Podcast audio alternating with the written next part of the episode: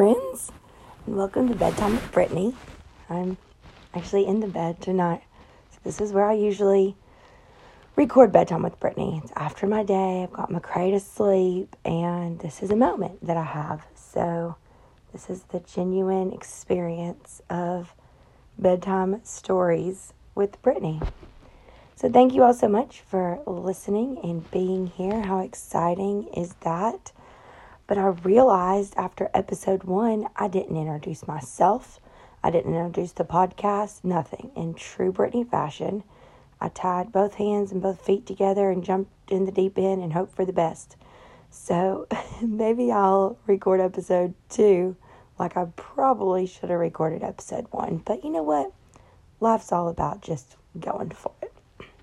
So this episode is titled the who, the why, and grace. So we'll start with the who. Who am I? What am I doing here? All that good stuff. My name's Brittany. I'm from Tennessee. I'm 36 years old. I have an amazing husband named Josh. I have a baby boy who's 18 months old named McCray. And he is the absolute light of our lives. We are very open about our journey to have him. It took us three years, lots of doctors, we had two miscarriages along the way that I will oftentimes speak of and talk about. I think it's a a shame, I guess is the right word to say that more people don't openly speak of that experience. It is the worst experience of your life, yet it is a part of our journey and it is a part of so many other people's journeys. And I am here to normalize talking about that and making it a conversation that we can all have together to make sure you know you are not broken and nothing is wrong with you and you didn't do something wrong to deserve that. And it's just, it's a horrible thing to go through. Yet I've met some amazing people as I've spoken about it because they've gone through it too. So um, you'll hear me sometimes speak of that we have our sweet miracle angel boy, and we just couldn't, oh gosh, we just couldn't even love him more. And I know all parents say that. And it's true. Being a parent is freaking awesome. And um, we pray daily for those people who are have a desire to be a parent and are um, waiting on their time. And we pray for you. If that is you, I see you, I hear you, I pray for you, I cry with you we um, have been married almost a decade, and you know we kind of have that story. We got married with about five bucks and have climbed our way out of that hole. but so you'll hear me talk about, you know, times how to maybe talk about money as I did yesterday. I know you're not supposed to, but it's real life, y'all. Like you need to talk about that sometimes. You need to talk about the downs and the ups and so I'm all about keeping it real. And so that's kind of the who. I am so blessed to have an absolute dream job.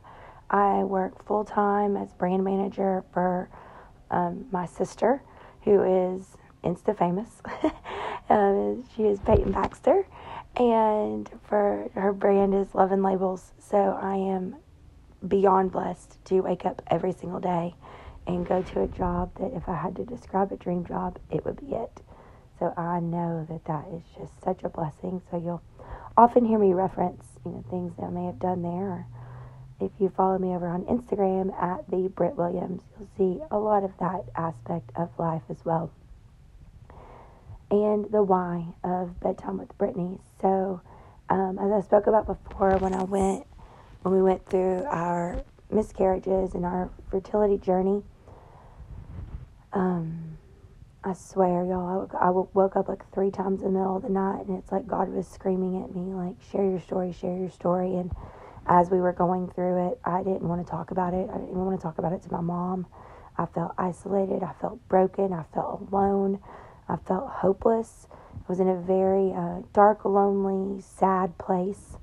And, you know, I can talk about it now because I prayed a lot through that. And I think, you know, I clung to the Lord in a way that I never knew I could or I would need to. But I did. And, you know, Josh and I clung to each other in those times. And my family was just amazing, to say the least. but it's like God just kept screaming at me to share a story, and I was just saying, no, no, no, no, no, no. And then finally, I was like, if I do it, will you just let me sleep? So I kind of got the courage to do it, and I think that kind of opened me up to a place of vulnerability because of the reaction we got from that of just saying, hey, you know, thanks for telling your story. It's mine too. Or thanks for reminding me I'm not broken because I'm going through the same thing you are. And hey, it's just nice to know someone else went through that. So I realized at that point there was probably a lot of things that we go through in life that other people are going through too, the good and the bad. And sometimes, you know, I always joke misery loves company, but it's kind of nice to know you're just you're not alone in your walk, you're not alone in your journey. So I just kind of opened myself up to sharing, you know, different aspects or different lessons I've learned along the way and maybe hoping it can help someone else. So I also coupled with that am a big believer in, you know, that we can be the hands and feet of Jesus in different ways. My goal every single day I wake up is, you know, A, to be the hands and feet of Jesus in any way I could possibly be, and two, to know when I go to bed at night, I can look myself in the mirror and that's really all that matters is like I'm right with me and I'm right with the Lord. And it, you know, it might not be the fanciest mirror and it might not be the biggest house or the fanciest car, but you know, I know along the way I'm doing what needs to be done to be able to just look at myself every single night and say, "All right, Brittany, you did you did well. You make good decisions. You were, you, you know." And I, I don't, y'all. It's it's not easy, and I don't do it well all the time. I am a little bit impatient, and I'm a little bit sassy, and I've got a little bit of an attitude. Sometimes my family tell you probably more than sometimes um, I'm quicker to anger than I really prefer. But those are my goals of the day. So, the why of all this is to say, you know what? How can I be the hands and feet of Jesus in any way possible? And a lot of that is just sharing your story in ways that people can see the Lord. And I just want to shout from the mountaintops like, God is good, and this is how He is worked in our lives, and this is how we have clung to Him in dark times, and this is how we celebrate in light times and good times. And our pastor, you know, one time I was really struggling with my career, feeling like I just didn't really know where I needed to be or what I needed to do. This was years and years and years ago, and um, I was kind of struggling with life as a Christian.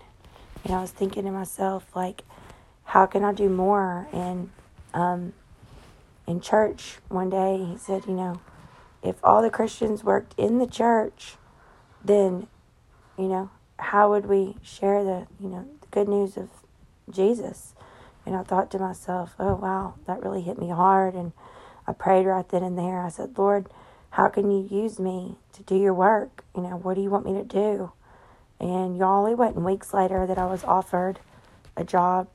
It was the job I always said I wanted when I was little. And I was managing a full service cheer gymnastics and dance facility. And if, you know, working with kids and the next generation isn't a calling, then I don't know what is. And so it was, I, I went on a ride of a lifetime with that, and it was absolutely amazing. And I got to coach cheerleading at my alma mater at East Tennessee State University, and it was truly amazing. So I think if we just shut up long enough, we can hear kind of where God is wanting us and where He's placing us. So that's kind of the why behind all of this is just to share the good news of the Lord and to let people know they're not alone in their struggles and that I'm here cheering them on in their triumphs. But that's just a little bit of an intro to this, and I felt like it was a little bit necessary. But I want to get down kind of to the nitty gritty, and I want to talk about grace. I want to talk about giving yourself grace. Um, this is something I have to remind myself of every single day because as a new mom, it's hard. It is hard to look around and see, you know, things I want to do in my house or a pile of dirty laundry or eight or, you know, clothes that I've actually gotten around to folding but I haven't put up or, you know, eight piles of that. Um, you know, I've got toys all over my living room and I'm currently promoting the naked tree movement. I've put up my Christmas tree, but I just didn't have the time and the energy to decorate it, and that was almost two weeks ago. So, team naked tree right now in my house, and I've just had to be okay with it. Know, I mean, I don't want to confuse giving yourself grace with just being flat out like lazy, but you have to give yourself grace, especially as a new parent, because you're navigating waters that you have never, ever, ever been in. You know, you don't even know how to drive your boat, and you're sometimes driving through a storm. And so, I think that is so important to remember is just to give yourself grace in any stage of your life. You know, you may have kids that have just moved out to college, and for the first time in a very, very long time, you have an empty house. And you know, just as my house might be absolute chaos, the silence may be getting to you. And, you know, give yourself grace in that. Life is a journey, it's up and down and all around. I think so often we're told, you know, life is all about working up the ladder and working up to the next thing and up to the bigger house and up to the better car. And a lot of the times, life is there's ups and downs, and then we have to climb back out of those valleys, and then we celebrate on the top of the mountaintop, and then we may slide slowly back down, or we may plummet down in times of uncertainty or in times, you know, of grief that we didn't know we were going to experience. So, giving yourself grace, especially here at the holidays, or I feel like sometimes there's so much pressure just to be perfect. You know, make sure you have the perfect picture, make sure your house is perfectly clean. Y'all, if you see a picture of my house clean, I promise you I've scooted the mess out of the frame. Um, you know, I'm like, hey, just scoot that over there so you can't see it while I take a picture. The only thing I think I might get right is like dressing my kid in the morning. I, I, I do that pretty good. I look like a troll, but my kid looks cute going to school. So remember, give yourself grace. Do not compare yourself to social media. That is someone else's highlight reel. That is not real life. And if they tell you it is real life and they are perfect and they've got it all together, goodness gracious, they need to start a podcast because I think we all need to listen to that and figure out how in the heck am I supposed to get it all together. So that is who I am, that is why I'm here, and that is all about giving yourself grace. So I just encourage you to love yourself, high five yourself. Sometimes you're the only one that's going to give yourself a high five. So throw that hand up in the air, high five it, do a little hip skip, skip, skip, and a jump out the door, and have an awesome day. So, guys, I am signing off from bed. I have washed my hair. Um, it is a huge feat. I do it maybe once a week. Again, just you got to do what you got to do. You might be in survival mode. You might be thriving in life. Whatever stage of life you're in, remember it is a piece of your journey. It is a page of your storybook that you are writing, and just do the very best you can. So, signing off from bed. Thanks for listening. All my love. Mwah.